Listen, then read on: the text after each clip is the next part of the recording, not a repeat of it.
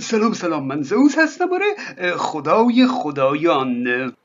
اگه خدا بوده آیا مجبور بوده که خلق کنه؟ یا اینکه نه دلش خواسته لطف کرده که خلق کرده؟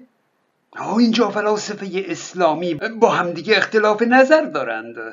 البته هیچ کدومشون برای خدا لفظ مجبور بودن رو به کار نمی‌برند ولی بیتارف منظورشون همینه که خدا مجبور به خلق کردن هست. و یا خدا مختار به خلق کردن هست؟ البته اینجا قصد نداریم که به جبر و اختیار بپردازیم خیره. اما این دو ایده فلاسفه اسلامی رو بررسی می کنیم و خواهیم دید که هر دو ایده پر از اشکالات منطقی هست. یعنی اصلا خدا اصلا وجودش و خلق کردنش به هیچ طریقی با منطق جور در نمیاد. در واقع به خاطر همین تناقضهای منطقی که در وجود خدا هست. فلاسفه و دینداران هی میگن در مورد خدا اصلا فکر نکنید چون گمراه میشید. راست میگن. خب ابتدا به صفات خدا بپردازیم. اون هم از نظر فلاسفه اسلامی. اونها معتقد هستند که خدا دو جور صفات داره. صفات ذاتی داره و صفات افعالی داره. میگن صفات ذاتی خدا همیشه در ذات خدا هست اون که هیچی. اما صفات افعالی زائدتون علی الذات هست. به حکم انتظاعها من مقام الفعل. این از کتاب الهیات آقای جعفر سبحانی است. میگن صفات افعالی صفاتی هستند که با افعال خدا ملاحظه می‌شوند. مثلا صفت رزق و روزی دهنده. میگن خدا از روز اول و ازل رزق و روزی دهنده بوده ها. اصلا خدا ذاتا رزاق بوده. ما این صفت خدا در فعل ملاحظه میشه. یعنی باید یک سری جک و جونور اول وجود داشته باشند تا خدا به اونها رزق و روزی بده تا ملاحظه بشه که خدا رزاق هست. او خب این ادعا که خدا از همون ازل رزق و روزی دهنده بوده پذیرفته نیست. اگه اینجوری باشه من هم می‌تونم ادعا کنم که من روزی دهنده اجدها هستم. اجدها بیارید تا ملاحظه کنید که چطور رزق و روزی بهش میدم. موضوع اینه که اینجور صفات بدون افعالش بی معنا هستند. من نمی‌تونم ادعا کنم که سخاوتمند هستم بدون اینکه در عمل سخاوتی کرده باشم. و مثال های دیگه. او بگذریم. آقای جعفر سبحانی صفت خلق کردن رو هم جزو صفت افعالی میاره. میگه و ذالک کل خلق و رزق و نظائر هما من صفات الفعلیه. او حالا روزی دادن نیازمند وجود یک جونوری هست که بهش روزی بده. آخه خلق کردن نیازمند چی چی بوده؟ درسته که خلق کردن هم فعل هست و قابل ملاحظه هست. اما دیگه این فعل مثل رزق و روزی وابسته به وجود چیز دیگه ای نیست. اینکه خلق کردن رو میاره کنار رزق و مغفرت و رحمت این زرنگی کلکه. خب گنهکاری باید باشه تا مورد مغفرت قرار بگیره بله. اما دیگه موجودی نباید از اول باشه تا مورد خلق کردن قرار بگیره. خدا اگه خالقه از همون اول و ازل خلق می‌کنه اگه خدا بوده و خلق نکرده که دیگه به اون موجود نمیشه خدا گفته میشه یه موجود همینجوری پوچ سرگردان بین هستی و نیستی.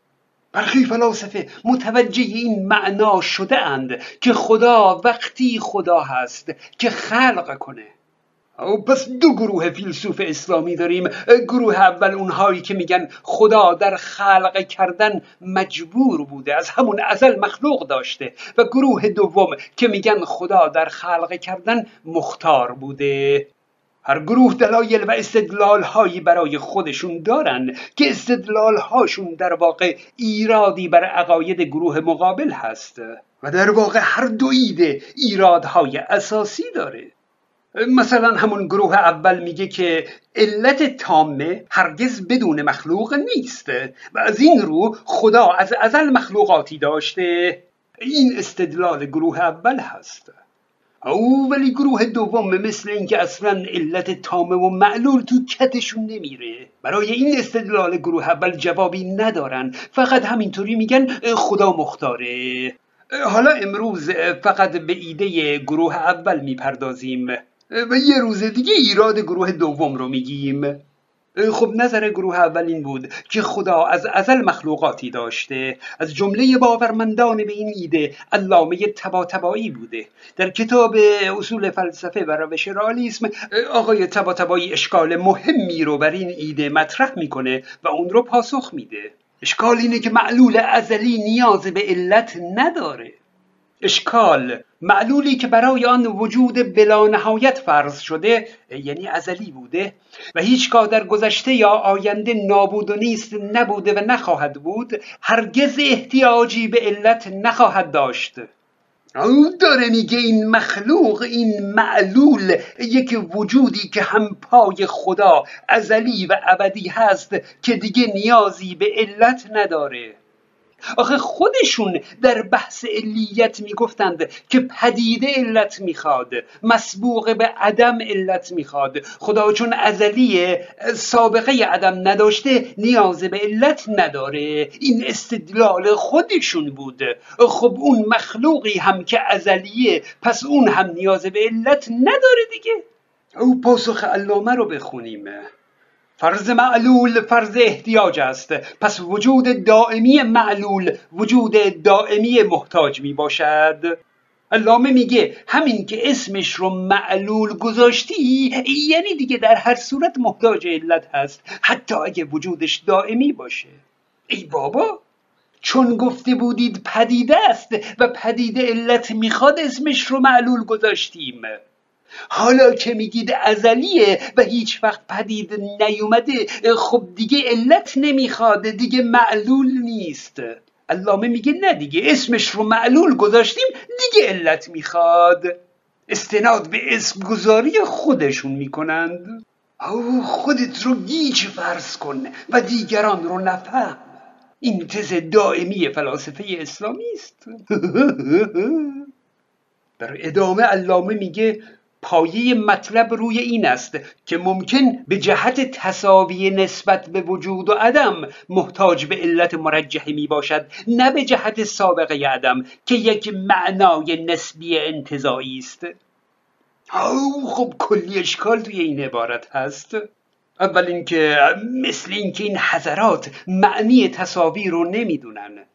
میگن ممکن ممکن الوجود نسبت به وجود و عدم تضاوی داره. پنجا پنجا. می‌تونه باشه می‌تونه نباشه. بعد میگن این ممکن الوجود محتاج علت مرجحه هست. یعنی برای اینکه بین وجود و عدم یکی رو ترجیح بده علت نیاز داره.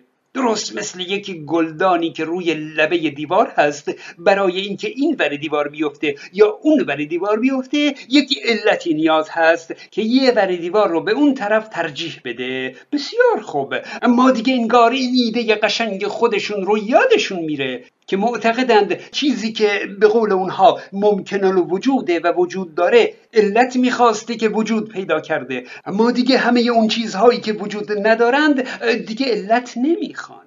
این که نشد تصاوی این تصاوی بین وجود و عدم نیست. حضرات برای اینکه زیر بار این نرن که چیزی از عدم به وجود اومده میگن اینها تصاوی نسبت به وجود عدم داشتن. این تناقض در باورهاشون هست. اما به جز اونهایی که وجود دارند و هستند بقیه خوب نیستن دیگه. عدم هستند. هم ممکن وجودشون و هم خداشون وقتی جزو هستی نیستند جزو عدم و نیستی اند حد وسط دیگه معنا نداره. خدا از دیار نیستی از عدم ممکن الوجودها رو خلق کرده. او این باور و این ایراد بر هر دو گروه فلاسفه هست ها در ادامه علامه گفته سابقه عدم که پدیده ها دارن یک معنای نسبی انتظایی هست. او یعنی در واقع یک معنای ذهنی و نسبی است. حالا همچین واقعیت نداره. اما به خاطر همین معنای نسبی انتظایی خدا را از علت استثنا کردند. پس برمیگردیم به همون سوال اول علت وجود خدا چیه؟ اگه وجود موجودی ازلی و ابدی هم علت می‌خواد علت وجود خدا چیه؟ برای این معلول ازلی و خدای ازلی در بحث های دوستان یک مثالی دیدم که بد نیست به اون هم اشاره ای کنم. میگن یک هیزم رو که آتش گرفته وجود اون آتیش وابسته به هیزم هست. حالا فرض کنید که یک هیزم و آتیش اون از ازل بوده باشه. هر دو ازلی اما یکی وابسته به دیگری است. این مثال رو میارند. خب برای اون استدلال ها که جواب ندارن به جاش مثال میارن اشکالی نداره. اما مثال اشتباه آدم رو به اشتباه میندازه. درست آتیش وابسته به هیزم هست. هیزم رو میسوزونه و از بین می‌بره و بعد که هیزم از بین رفت آتیش هم باقی نمیمونه. اما وقتی این دوتا رو ازلی فرض کنیم دیگه اون آتیش که آتیش نیست. اون آتیش سوختی از هیزم نمی‌گیره تا افروخته و پا بر جا بمونه. چون قراره که هیزم تموم نشه دیگه. خب پس وجود این آتیش چه وابستگی به هیزم داره؟ فقط چون اسم این چیز فرضی شده آتیش و چون آتیش معمولی در دنیای اطراف ما وابسته به هیزم و مواد سوختنی هست پس این چیز فرضی ازلی هم وابسته است؟ خیر. دیگه وقتی ازلی فرض شد شرایطش عوض میشه دیگه آتیش نیست دیگه وابسته نیست. بلکه میشه دو جسم الف و ب که از ازل بوده اند. حالا اگه می‌خوای ادعا کنی که جسم الف به جسم ب وابسته است او باید براش استدلال منطقی داشته باشی. اینکه یکی رو به آتیش تشبیه کنی و دیگری رو به هیزم استدلال نیست و مثال مناسبی هم نیست. اما کلام آخر این که دسته دومی ها یک اشکال خوشگل در این ایده دسته اول مشاهده کرده اند اینکه در این ایده خدا اختیاری از خودش نداره مجبوره که از ازل خلق کرده باشه و تا ابد هم باید خلق کنه. درسته مثل یک دستگاه ریسندگی که هی داره پارچه تولید می‌کنه. تا وقتی که دستگاه روشنه و مواد اولیه داره هی پارچه تولید می‌کنه. نمی‌تونه تولید نکنه. اینجوری برنامه ریزی شده. خدایی که مجبور خلق کنه در حد یک دستگاه ریسندگی فقط تولید می‌کنه. ذاتا باید بیوقفه هی تولید کنه. به از این خدای فیلسوفانه تولیدی. فیسبوک من رو هم فراموش نکنید. من زوز هستم.